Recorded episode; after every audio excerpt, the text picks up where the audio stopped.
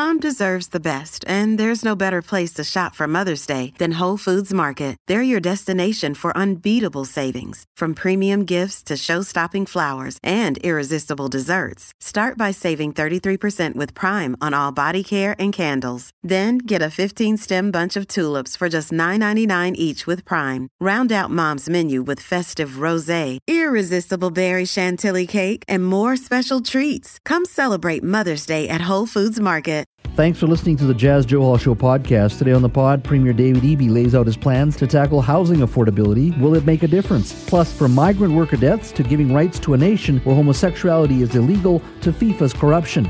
We speak to a Vancouverite who spent five years working in sports management in Qatar. And why is West Vancouver Council stopping Indigenous land acknowledgement before meetings? Squamish Nation Council Chair Khelsilem joins us. Plus, robots in retail. Does customer service really improve? That's all next on the Jas Johal Show podcast.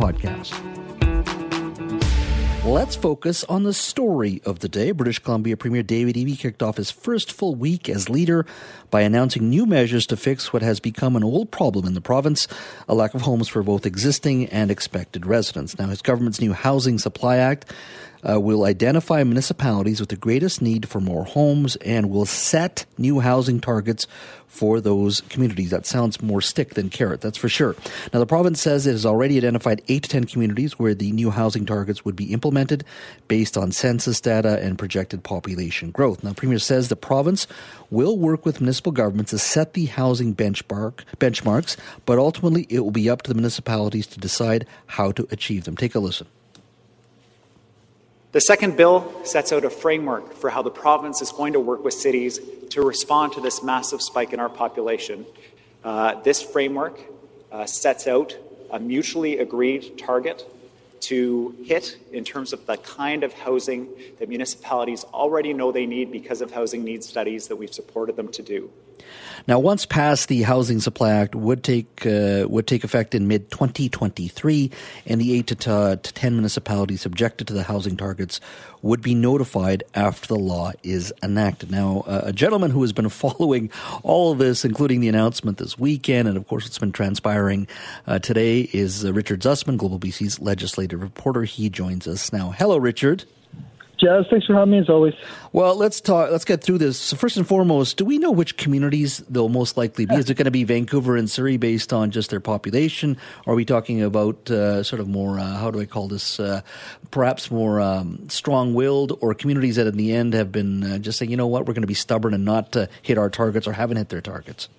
Yeah, we don't know, and that's one of the big questions with this legislation. Is it is largely a blank check for the province to impose uh, housing on municipalities. And David Eby wouldn't describe it as much, but by not providing the information on what each 10 municipalities will be involved or how they will specifically be chosen based on metrics, it leaves a lot to interpretation. And there are some concerns from the UBCM, uh, UBC's municipality organization around the Union of BC Municipalities, around exactly how this will work. So they want to work closely with the provinces to ensure that municipalities, yes, they get the housing they want, but it's the types of housing they want. And David Eby has spoken to this in his previous capacity as housing minister, and he has mentioned some communities, including Oak Bay here in southern Vancouver Island and other communities that have been more resistant. So that could include a place like Port Moody, where for a time they had a mayor who was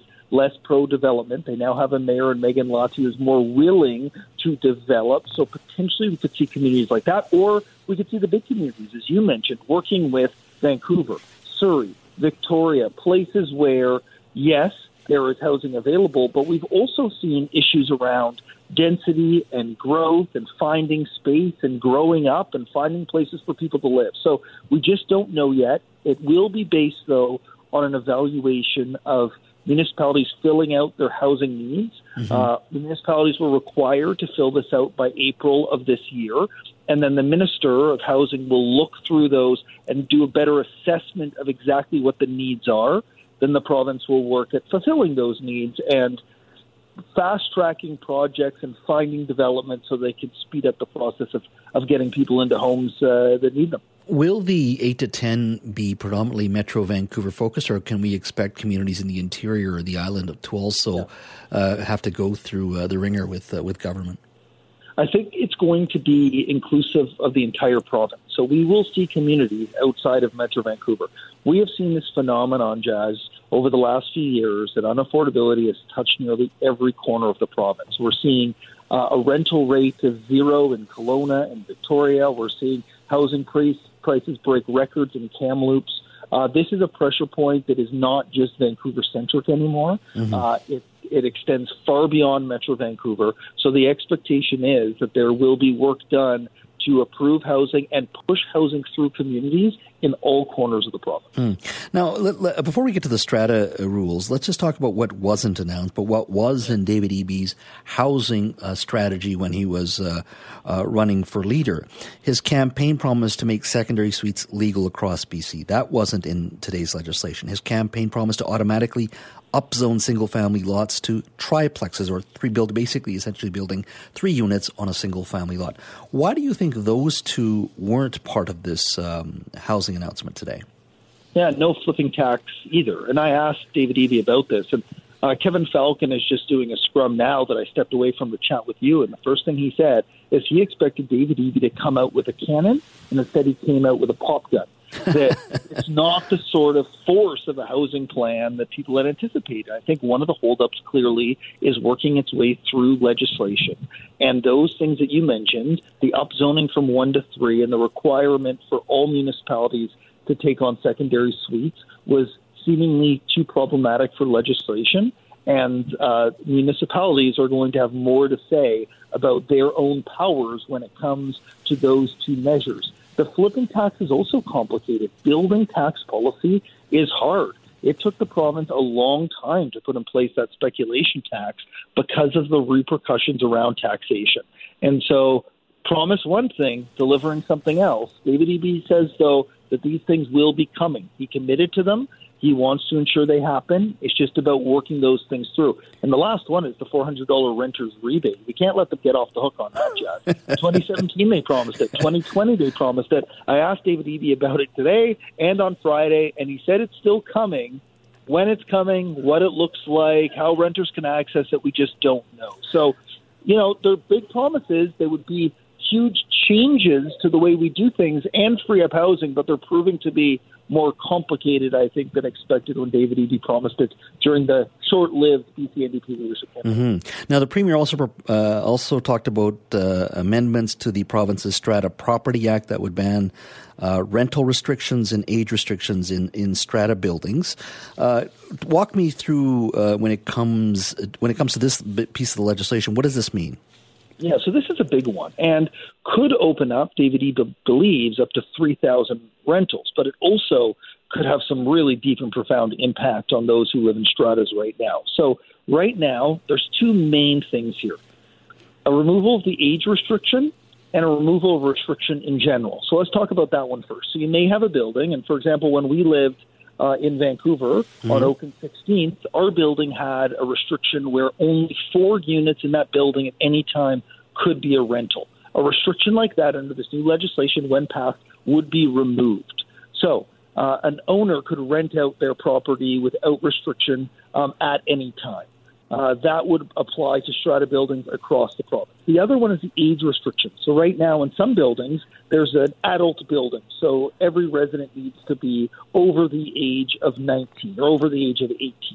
Um, that will be gone, and and the problem there was that you know a, a young couple could own their uh, strata condo and have a baby, and they would be defined by that law, uh, the strata rules. They'd have to move out of that suite, and those rules will change. The one uh, exception here is for 55 plus buildings. So the province is still protecting those senior specific homes. And to that, if a senior has to bring in a care rate to live with them full time, they can be under the age of 55. They won't be counted under this. But it's a pretty substantial change and, and is bringing some frustration from those in strata. I spoke to Tony Gioventu. Uh, he has been a spokesperson on this, an expert on this for a long, long time. He said the province instead should have targeted those short term rentals, either through sites like Airbnb or through private rentals that, that lead to huge turnover in a building mm-hmm. rather than go after these rules uh, because he believes that this could cause significant disruption. I've also heard from a number of you know viewers and listeners saying, "Well, I'm worried about the state of my building. That if it becomes a renter-only building uh, or a renter's building, what will that mean? I'm an owner in my building. I take ownership in it. It is my community, and a renter may not have that same ownership." And the last point that you eventually brought up is it could drive up the prices. That now in one of these strata buildings, you're not just competing with those who live there, who want to live there. You're competing with anyone who may see this as a potential property that they could rent. So there could be higher demand for a property like this and could drive up the price, which is the opposite intention of what the government wants to do with this legislation. Well, I mean, the fact that he didn't bring in some of the other secondary suite rules, as I said, and three units per single unit, no flipping tax, as you say, perhaps he's going to do that after. But because one could argue what he's bringing in now will be disruptive to a certain degree. Uh, you, you raised a very good example there where people who do own condos, they say, look, I take ownership of this place, renters come and go. And that's one of the reasons we have these uh, strata rules. And if that's all gone, uh, that's going to be causing a lot of ripple, uh, ripple effects uh, as well. So this legislation, you think, will be passed passed this week? Yeah, so we just had a long debate in the House uh, around the extension of hours this week. So the legislature will sit to 9 o'clock tonight, 9 o'clock tomorrow, 10 o'clock on Wednesday in order to get this legislation through. And the BC Liberals are saying, well, we should have been here last week. We would have lots of time to debate this. But instead, David Eby delayed getting sworn in. Well, now they're going to be stuck staying up late the next few days uh, in order to get this. And the expectation is this legislation will pass uh, by the end of the week. Wow. Well, that's that's fast. That's for sure. Uh, Richard, thanks for your time, my friend. My pleasure as always. Thanks, Jas. Let's talk about something that occurred this weekend. Two gun wielding robbers held up staff and patrons at a popular commercial drive cafe Sunday morning. Vancouver police say the takeover style robbery at Cafe du Soleil in East Vancouver happened at the height of the brunch run, leaving over a dozen people traumatized. It was brazen and something you would find out of a Hollywood movie, especially I was a bit taken aback, certainly, when I heard of uh, this news. Now, joining me now is Anthony. He works at Cafe du Soleil and was at the restaurant restaurant on Sunday when the robbery occurred. Anthony, thank you for joining us. Oh, you're welcome. Walk me through what you saw and heard uh, as this occurred in your restaurant. So, um, the restaurant was uh, full. We're in full service, uh, deliveries, and dealing with customers. Um, and about uh, early morning, approximately uh, between about uh, 10 and 11 o'clock, we have two gentlemen, two uh, black gentlemen, uh, push their way into the restaurant, waving their guns, shouting that everybody should uh, uh, drop to the ground, and um, which they did. And then they started accosting the customers and grabbing their cell phones and wallets, waving their guns, uh, threatening customers, and then um, it lasted just for, uh, I would say, less than a minute or two, and then they were gone. Uh, did they uh, assault any of the uh, uh, patrons or staff? Um, yeah, one of the one of the staff members was slightly injured. Uh, and they're going to be okay. They are. They are. one of the gentlemen, one of the gentlemen, was holding a pistol and a gun, and he poked him in the back of the back of his head and his so just um, behind the ear, and that's slightly bruised. But other than that, there was there's no other injuries and he's going to be fine. Where were you uh, in the restaurant when these individuals came in? I was working in the back of the house. I was in the kitchen. I could I could view everything that was going on through the pass-through window, so uh, I could see when they came in and uh, started uh, uh, uh, accosting the customers and yelling and screaming at them. Mm-hmm. and what was? how would you describe your staff and customers after the individuals fled? You know what? my my staff is absolutely awesome. They're they're all healthy. They're all well adjusted. They're they're really good kids, and our our customers are the most amazing customers ever. They've helped us survive uh, the pandemic, uh, 2020, 2021. Uh, even now, things are slowly getting back to normal, but they've helped us survive uh, uh, through deliveries. So our, our our place in the neighborhood is really solidified, and and, and our customers are absolutely fantastic. We asked them, you know, listen, don't pay for any of the meals. We we appreciate it. We're sorry for what happened, and yet they still left all this money on the table for us. Uh, you know, it's like how do you how do you explain that? It's, the dichotomy is just unbelievable between the horrific act and then the generosity of people sitting and, and doing this kind of a wonderful thing. Mm-hmm. You know, Anthony, when I heard of what transpired, and yes, we are used to a certain amount of crime in, in any city, uh, but the brazen nature of it, and generally we don't have, or maybe it's my perception, we don't see uh, people walking into restaurants with with weapons, demanding people's uh, wallets and their cell phones. Uh, it, it, was just, I guess, the brazen nature of it that just um, it just shocked me when I heard about it over it's, the weekend. It's it's absolutely horrifying. I mean, I know Commercial Drive has changed a lot, and but just to have this kind of an incident when there's so many people on the streets at that time of the day, and just to have two people waving guns, uh, I don't know. Uh, you know, it's something's got to change. Anthony, when you say that um, a commercial drive has changed a lot, what do you mean by that? Well, I, th- I think you know I'm starting. Like first of all, our, our restaurant's been here since 1992, and um, starting in 2016, once the house prices started to go up, people literally got priced out of the neighborhood here. There's, uh, you know, as an example, one bedroom in the building that we're in, you know, rents for almost $1,900. You can't live on that. So it used to be these young people, essentially what we would describe as hippies, living in the area. They've all moved out. So it, it's been this massive change since 2016, and it's uh, sort of just deteriorated. Uh, Granby Park is just down the street, and there was two shooting shootings in the Granby Park. One person was killed. Number of stabbings on Commercial Drive. There's there's uh, graffiti. There's uh, robberies here all the time. Windows being broken.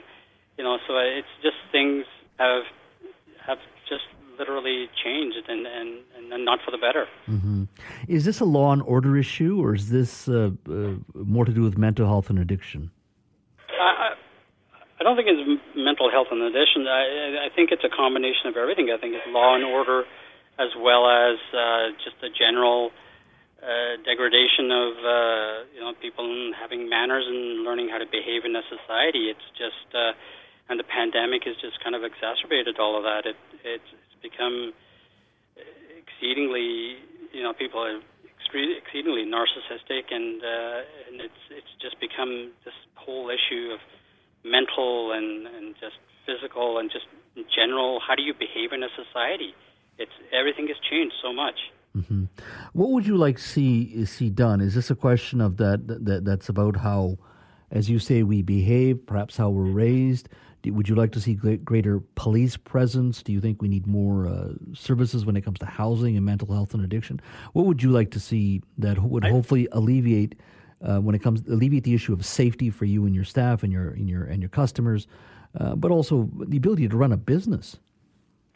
Jas, you know what? You've covered all of these issues on your show. You know, it comes down to small businesses trying to survive. It comes down to uh, policing. It comes down to housing. It comes down to mental issues, especially on commercial drive. People, you know, just mental uh, with uh, with mental issues, yelling and screaming and throwing things. You see that on a daily basis. So it's just not one singular thing that you can kind of point your finger at. I think it's a combination of everything. And and I don't know, we've just sort of taken our eye off the ball and you know, we've kind of not paid attention to all of these things and now it's all coming back to haunt us. Yeah. Well, Anthony, I know you've had a lot on your plate since um, what occurred over the weekend. I do really appreciate your time uh, today to talk to us, and all the best to you, your staff, and your customers as well. Thank you so much for your time. Thank you very much. I appreciate your time as well. Bye bye. This episode is brought to you by Shopify. Forget the frustration of picking commerce platforms when you switch your business to Shopify, the global commerce platform that supercharges your selling wherever you sell. With Shopify, you'll harness the same intuitive features, trusted apps, and powerful analytics used by the world's leading brands. Sign up today for your $1 per month trial period at shopify.com slash tech, all lowercase. That's shopify.com slash tech. Well, after a spectacular opening ceremony which starred the likes of Hollywood actor Morgan Freeman and BTS star Jungkook, the FIFA's World Cup tournament itself finally took center stage uh, this Sunday after being overshadowed by the off-pitch matters uh, during the build-up. Now, we'll have more on the on-field action at 5 p.m. on this show, but let's focus on the off-field challenges for a moment. Corruption scandal plagued FIFA, world football's governing body, after it awarded Qatar the tournament in 2010, though Qatari officials have previously strongly denied allegations of bribery, which has surrounded its bid. Now, for over a decade and increasingly so as kickoff neared, the pre tournament build-up has focused on the country's human rights record from the death of migrant workers and the conditions many have endured in Qatar, as well as LGBTQ laws and the role of women in its society. Now, the country's last minute ban uh, of alcohol in, uh, in the World Cup stadiums also made headlines around the world. So, what is reality in Doha, Qatar, and for that matter, how FIFA is run? Sukhi Sandhu has lived and worked in Qatar. He has also worked uh, at FIFA's World Cup organization in, in South Africa in 2010, as well. He was the head of international events at the Aspire Zone in Doha, where many games and performances are being held during this World Cup. Sukhi, thank you for joining us today. Good afternoon, Jasmine. Good afternoon to your listeners. Yeah, we've got lots to talk about. First of all, when did you move to Doha? I initially uh, was asked to come and work the Pan Arab Games uh, in 2012, and then from there I um, I was asked uh, sometime later to uh, consider uh, the role of uh, head of events at Aspire Zone, which is probably one of the foremost uh, sporting destinations in the world. It's uh, we host a number of international events and uh, sporting training camps, norm- namely football training camps, with the likes of Bayern Munich, Paris, Paris Saint Germain, Real Madrid, etc. Mm-hmm. So about 30, uh, 30 training camps a year, and then many international events. It could be uh, World Swimming Championships, World Cycling Championships. We've been on a number of um, of of uh, upcoming games and matches, and we have three to four international friendlies every year. Mm-hmm. So, in regards to sporting, you would attract a lot of big talent, big names. Uh, your impression when you mo- when you were there in Doha working and mingling with not just sporting executives, but also uh, with government uh, and the private sector. Give me a sense of how you, as an outsider, and many other outsiders, these these cities, in many cases, the local population is sometimes overshadowed by the expat population, South Asians, uh, people from the Philippines, people even coming from the UK, uh, different parts of the world actually work there. Your impressions of how expats and, and people were treated there. Well, I, I, I first would like to say to your listeners, I think one of the reasons people like myself, born and raised in Canada, a person of color, um, you know, gra- look towards careers in places like Qatar is because in our own country, mm-hmm. um, leadership roles in sport aren't for people of my identity. Yeah. Um, it's a very exclusionary. Uh, if we look at the stats, speak for themselves in Canada that people of color are not amongst those at the board level or at the senior administration or the governance level of sport in Canada. And we'll talk about that later. Mm-hmm. So when I go to a place like Qatar, I remember the first day, I still can never forget it. The first two days, uh, locals, I was on the 23rd floor of the Qatar Olympic Committee uh, building, and uh, we, we had br- br- uh, been brought in from different parts of the world for venue operations for the Pan Arab Games. And um, uh, gentleman, uh, he's passed away now. Um, uh, Nick Brick from Calgary tapped me on the shoulder. He says, "Ah, you're from Canada." I said, "Yes." And he said, uh, "What are you doing this evening?" I wanted to show you around. So, first question he asked me was very pointed. And Sukhi, how's it been so far? And I said, "Ah, it's been okay." He says, "Be honest with me." I said, "Well, uh, you know, it's been really strange that local people will not enter the elevator with me." And and it was very I was you know I was vulnerable with him. I was very transparent, and he mentioned over the next hour that you know Indians and um, Philip people from the Filipino community and and Pakistani community are there's a class system and that is very apparent, and you will see this, and uh, and that uh, these three categories of workers are seen at the bottom of the uh, the caste system, if you want to call it.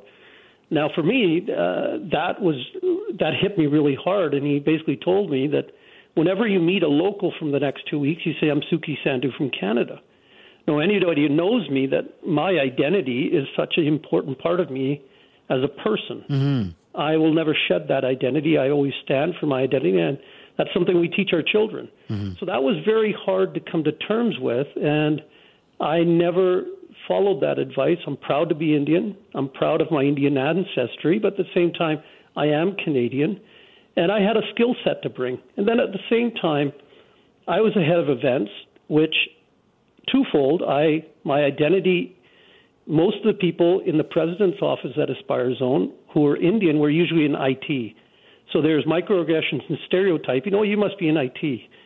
When I took my first took my office, most of the people around me were expats who were British, um, Australian, uh, or other parts of Europe, but all white. So there was resentment on that end. That who's this Indian guy or this Canadian Indian who's uh, he shouldn't be in this role.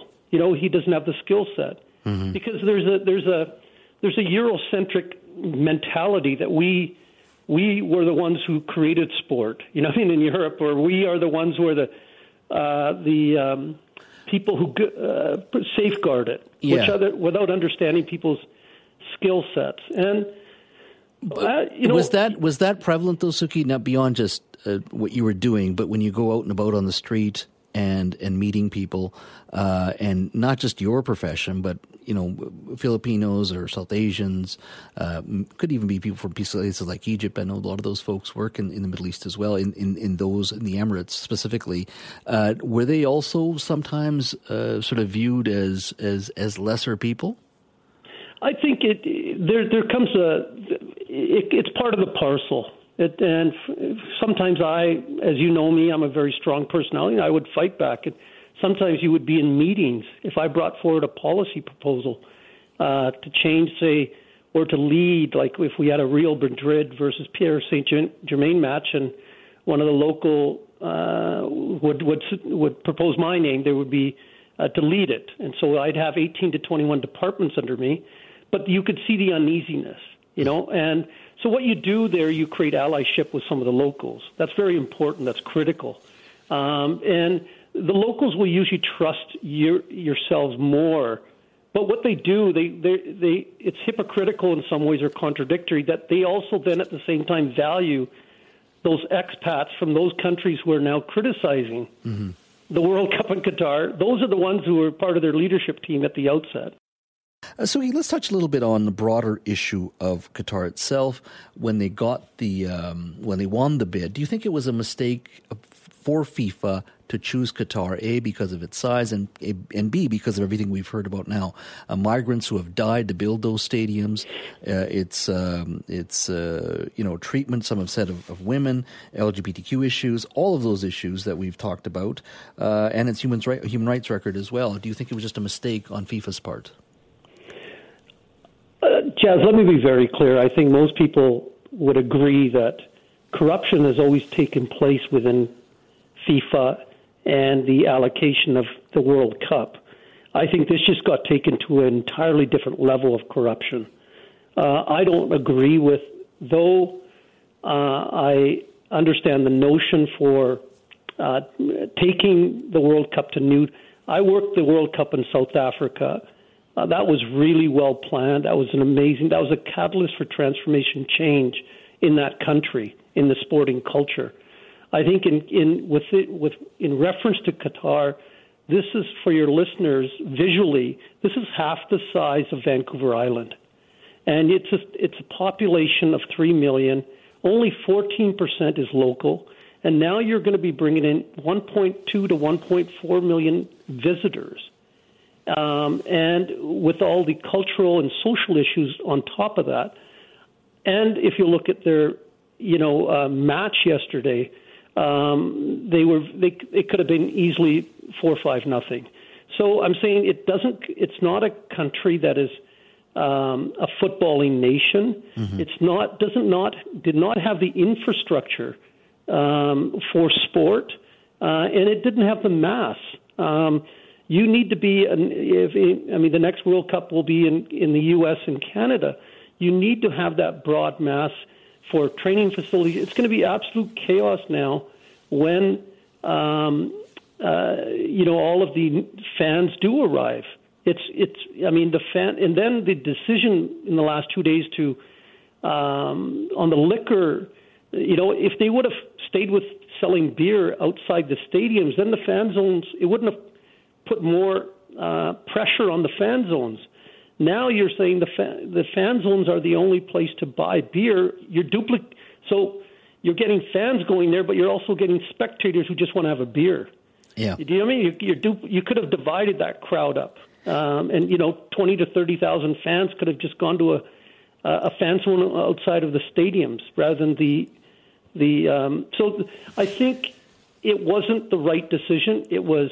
I mean, I had when I was in business development, we had many projects that were brought before us from that were very suspicious and um, uh, rarely were they approved by myself. Um, uh, and you could see there was a, uh, you know, something going on in terms of money allocation. Mm-hmm.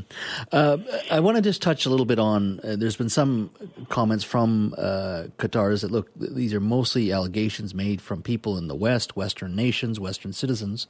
Um, I want to touch a little bit on, and because we've co- covered Hockey Canada here, we've co- covered other uh, sports related issues on this show to the point of where you know the Vancouver Canucks are hiring women uh, finally for their executive team uh, on the hockey operations side as well, which is great to see. Um, in the end of the day, though, uh, while we make these allegations about Qatar and to a certain degree of FIFA, and it's a, it's a sort of a different conversation, but when you look at our own country we've got a lot more to do when you look at, as you said, the executive teams of most of these governing bodies, whether it be hockey, whether it be basketball, uh, whether it be football, whatever it may be. Most of the executives you, you do see, and one of our former contributors, John Jang, has brought this up. It is predominantly still, um, you know, the sports is predominantly white at the end of the day in this country. Its players may not be. Certainly, the diversity of the city is we, have reached we're an era hyper diversity. But when you look at management in this country of our sporting bodies, it is not remotely as, as diverse as it needs to be? Jas, that's a very good question. We cannot be hypocrites here. In the in the bid United bid document, in page 21, it was very explicit in their commitments for 2026 would be a, a catalyst for cultural transformation of sport. That 50 percent of board composition and, and committees would be diverse. 50 percent of management roles and senior leadership roles would be re, uh, diverse, um, and uh, as well as establishing transparent benchmarks. None of that has occurred. Mm-hmm. And Canadian Soccer Association, along with every other national sporting organization that is publicly funded in our nation, has remained white for the last hundred years, because we've had a Eurocentric uh, vision in sport governance in Canada. The Im- the immigrants that came hundred years ago, that is the same lens and focus. That is that that has remained in power, and immigrants such as uh, are seen with fear, a sense of insecurity, that we maybe that this this European mindset knows best about sport. Well, that's got to change. Mm-hmm. Um, you know, I've been working with some of our local MPs, uh, Parm Bains and George Chahal. I'm actually doing my my capstone research on the DEI reforms in, in the UK. Mm-hmm. They are creating pathways. They've understood that the status quo is not good enough and you know that they've acknowledged that that their coaching pathways, their player development models, their board government is is is lacking diversity, equity, inclusion. So they've mandated it, they've legislated it. Now that advocacy has to start with our members of parliament and our MLAs. They can't be passive on this. They've got to pull these rogue, uh, whether it's Hockey Canada, and gender equity is not good enough yeah. because that that that just keeps the same people in power. It doesn't look at the intersection of race and ethnicity. Um, so people of color, we are, if you look at it, 2026 in the GTA and in Vancouver, it, people of color will be almost 50% of the population. Yeah. So, okay, I'm going to have to stop you there, my friend. We've yeah. run out of time. I really appreciate uh, you making time for us to talk a little bit about uh, Qatar, but also uh, change that's required here in our uh, sports uh, governing bodies as well. Thank you for your time today. Appreciate it. Thank you so much, and uh, I, I, hope you continue these conversations because they're they are much needed. This awareness is required. Well, if you live in Vancouver, you've probably heard this statement read at the beginning of a ceremony or event you've attended. It goes like this I would like to acknowledge that we are gathered on the traditional, ancestral, and unceded territory of the Squamish, Tsleil-Waututh, and Musqueam nations. And of course, there are many other First Nations in, in and around Metro Vancouver whose names are used. Now, this phrase is heard at government and corporate gatherings. Well, recently, West Vancouver Council decided to no longer start meetings with a spoken Indigenous land acknowledgement. New West Vancouver Mayor Mark Sager says future land acknowledgements would be printed on agendas and not read out. Well, joining me now to discuss this new policy is Squamish First Nation Council Chair Khelsilem. Hal Salem, thank you for joining us today. Yeah, thank you. Uh, your thoughts on this, first and foremost. Uh, when West Vancouver Council made this announcement, or at least when you heard of this announcement, what was your reaction? It was a bit, I think, surprising and shocking to myself and I think other uh, leaders of the Squamish Nation. Uh, it was a decision that didn't come through any sort of consultation or collaboration with the Squamish Nation. And I know in speaking to uh, leaders of some of the other First Nations communities, like the Tsleil-Waututh Nation and Musqueam, there wasn't any conversations there either. And I think for us, it's a bit of a surprise just because we've spent many years building a very positive relationship with the District of West Vancouver, and the lack of engagement with us, I think, came as a bit of a shock, but also, I think, a concern that this type of decision is representative of uh, larger decisions that might, you know, give us the the sense that maybe things are drifting backwards instead of forwards. Um, but it really, I think, it speaks to what kind of relationship do we want to have as two governments, and I think it's been a concern for us from that lens. Uh, in your mind, why are uh, Indigenous land acknowledgements, uh, which are to be read out, why are they important in your mind? I, you know, I really do. I appreciate that question because it is, you know, I think for many people who might hear them or see them, um, you don't always get an explanation on on the reason why they happen. And you know, for a lot of uh, decades, you know, here in Vancouver and the Lower Mainland, there was a time period when there was a lot of you know outright denial of Indigenous rights and, and Indigenous title. There was an era where there was sort of active um, policies to try and undermine uh, our our rights. And so during that time period, you know, there was a lot of our elders and leaders at the time who would, you know, be, would stand up on a stage or on a platform or have a microphone and say something as simple as "This is Musqueam, Squamish, and Tsleil-Waututh territory," and that was seen at the time as very uh, radical. That it was very challenging of the sort of normal uh, thought at the time. And over many generations, it became less and less of a radical thing. It became way more normalized. And I think through a lot of struggle, whether it's through uh, court battles with the Supreme Court or the inclusion of uh, Aboriginal rights within the Canadian Constitution and many other uh, victories that have taken uh, a lot of work, you know, we've arrived at a new era where saying something like that might not be seen as radical or might be seen as quite performative. But at the same time, it comes from a tradition that I think has helped us educate many in the public around the history of this land, the people of this land, and the the rights of the people of this land that, that I think are really, really important to understand because when we think about Canada and what makes Canada so amazing, it's the fact that Canada actually has carved out uh, a recognition of Indigenous rights and that there is active work um, to build that bridge between the Indigenous and non-Indigenous societies. And so I think land acknowledgements are intended to be an entry point to that relationship. They're not meant to be the end of it, um, but they are important in that sense of helping educate the public and demonstrate uh, a sense of value for that relationship with Indigenous peoples. Uh, so, in this case, basically, that acknowledgement will be printed on future council agendas, just not read out how is in your mind why is uh, that important for that particular uh, uh, land acknowledgement to be spoken rather than just written? I think that there's two challenges. The first is that a decision like that was made um, kind of unilaterally without any consultation with with our nation that when the District of West Van first introduced this practice, that was done as a result of conversations with the nation to advise them on how best to do that. Um, and, so has many other municipal councils, provincial leaders, federal leaders done this uh, over the last decade too. So the first step is uh, that there was no conversation. I think the second piece is the decision to unilaterally change it from a sort of spoken or verbal announcement to more of a written really begs the question of what's the intention here and why why make this change? What is it that they're hoping to accomplish. And, you know, I think for us, it becomes a concern that there's going to be a sort of a, a watering down or a retraction of the practice, which starts to raise concerns around what other things are potentially going to drift backwards or slide backwards, and are we going to go back to an era where there wasn't a, a positive relationship? And you know, with the District of West Van in particular, there is a really difficult, dark history where past, you know, mayors and councils were quite um, prejudiced towards the Squamish Nation in, in terms of our dealings. There was a lot of challenge in that relationship, and we've come a long way from that. And so I think there's a particular sensitivity that we've had a troubled relationship where we really want to build a positive working relationship, and this sort of uh, choice, I think, begs a lot of questions around what, what where does this lead, and why why do it in this way when we are trying to build a positive relationship. I mean, in the end of the day, you still have to work with this council, whether it be on land issues or other uh, issues that do come up from a municipality to a First Nations community. Uh, do you think this could impact that relationship in, in regards to, you know, specific on the ground projects that um, that you may be working on?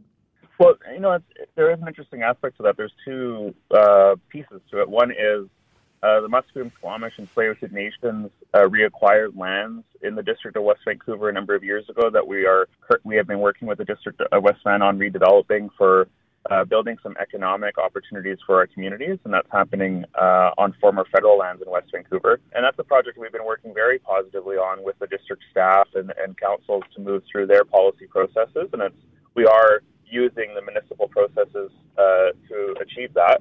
But on the other hand, uh, the Squamish Nation also plays a role as a regulator within the territory. We have as I mentioned, you know, uh, Aboriginal rights are recognized within law and within jurisprudence, and so that affords us a lot of influence over uh, decision making on various projects that might happen, whether it's next to or with crown lands within a district, or whether it's major uh, sort of infrastructure projects that also happen. And so there's also a lot of places where the nation has our own regulatory processes that we have to engage in, where we have to give sign off and authority on. So there's a lot of places where we have influence, um, but it really, when we try to work with other governments, we really try to work through it as based off of mutual respect and a positive working relationship. And we've done this many, many times with many other municipalities and provincial and federal governments on a number of projects. And we really believe that we can achieve a lot of positive things for our communities when we work together. So it's, you know, there's a lot of good work that will continue to happen, and we'll work our work through that in our letter that we sent to the mayor and council over the weekend, we, we expressed our displeasure at this choice, but also that we request a council to council meeting so that we can come together, uh, get to know each other, and, and build that relationship, and perhaps use this as a bit of a teachable moment um, on how we can work together.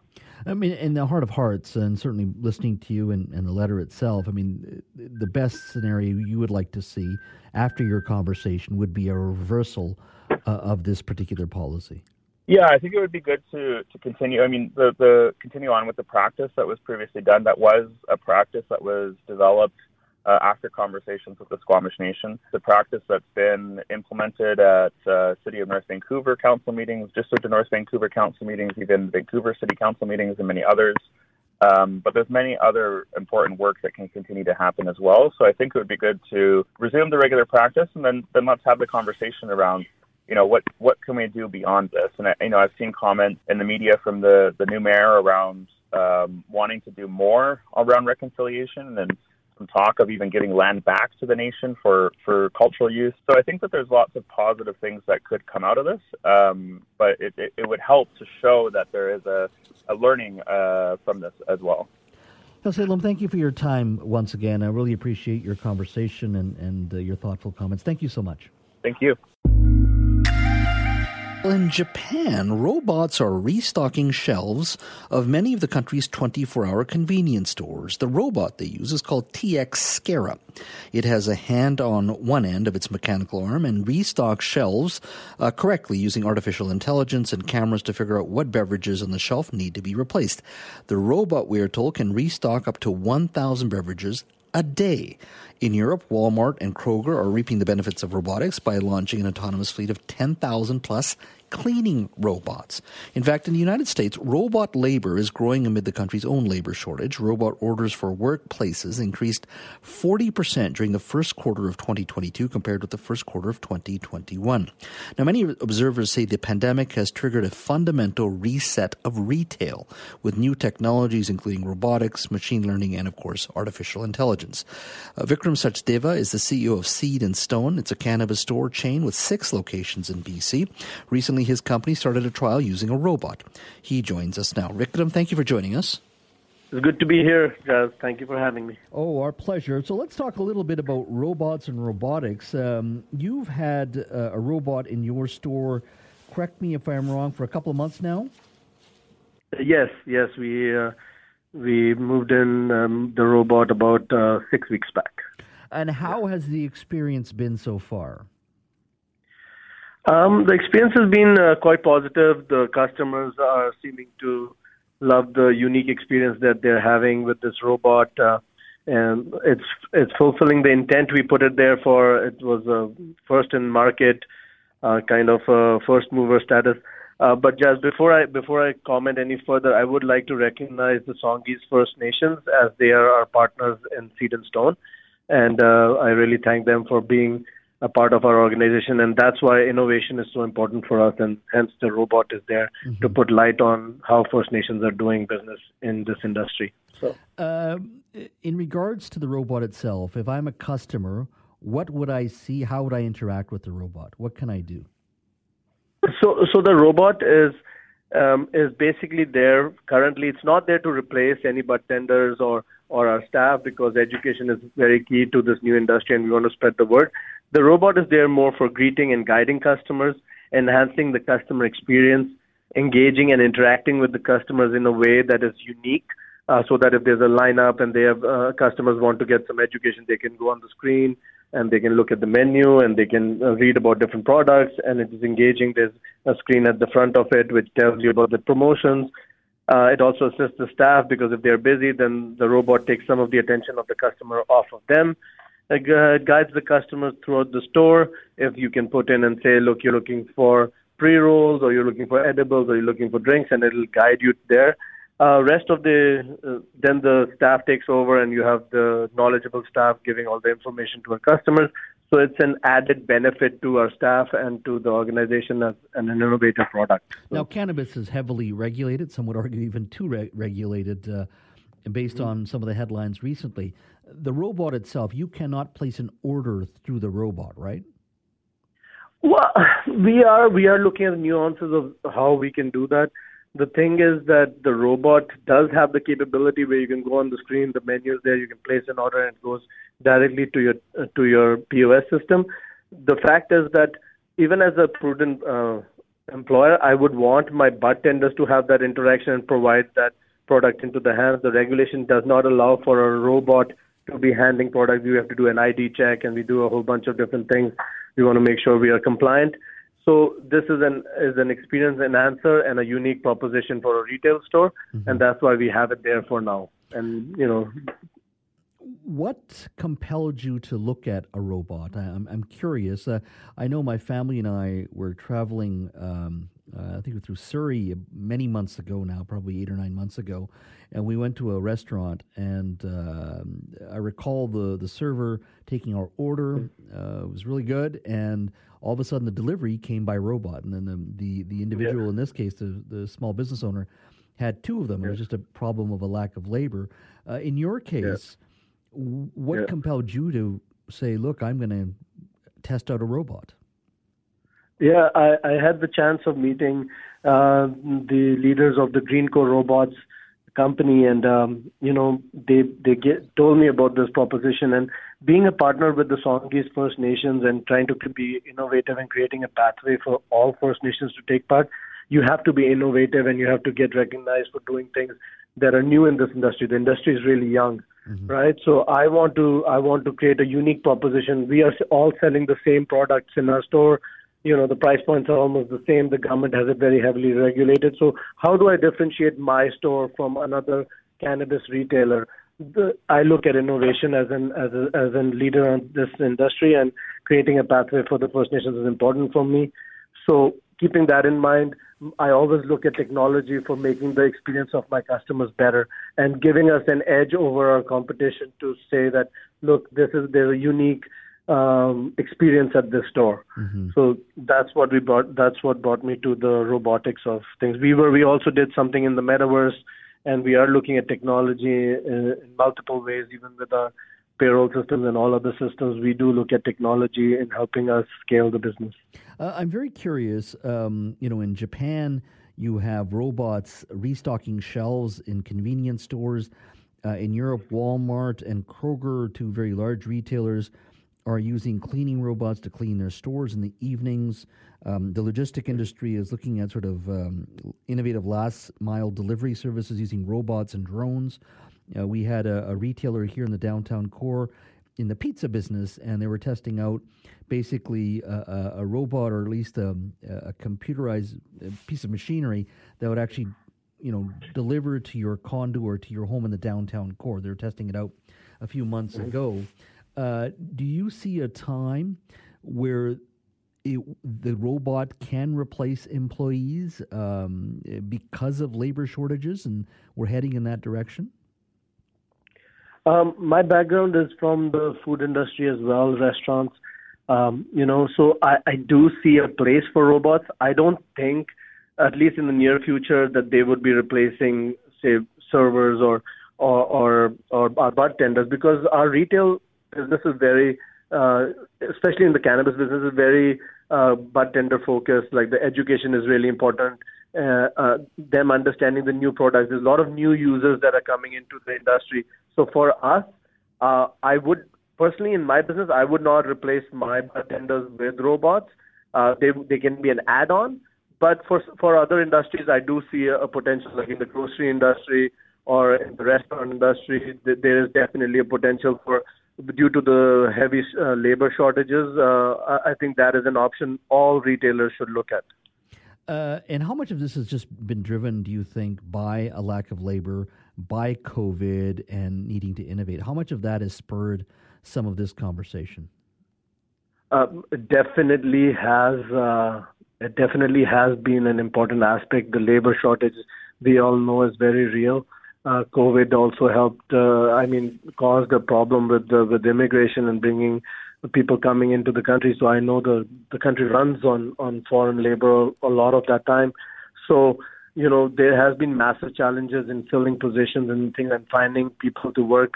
Uh, and especially with the with the the times that the economy is going through, uh, you know, the wage rates and things are, are becoming very difficult for retailers to manage their small businesses. Um, so I, I do see that um, you know both COVID uh, and, and the economy are, are are are a big factor in making prudent business owners look at different options. Because look, if I have two bartenders and a robot, and he can help greet people while my other bartenders are busy, uh, it just adds to the experience and helps them make their lives easier. So I'm looking at it from a very different point of view, as making uh, as an added help to my bartenders, but replacing them at this point is not not a mandate for us. Mm-hmm.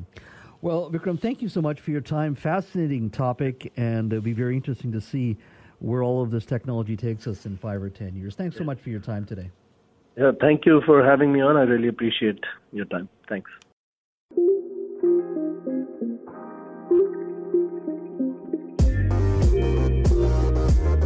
Thanks for listening to the Jas Johal Show podcast. Don't forget to subscribe to the show on Apple or Google Podcasts, Spotify, or wherever you get your podcasts. You can always listen to the Jas Johal Show live Monday to Friday from 3 to 6 p.m. on 980 CKNW and connect with me on Twitter at Jas Johal BC. Talk to you next time.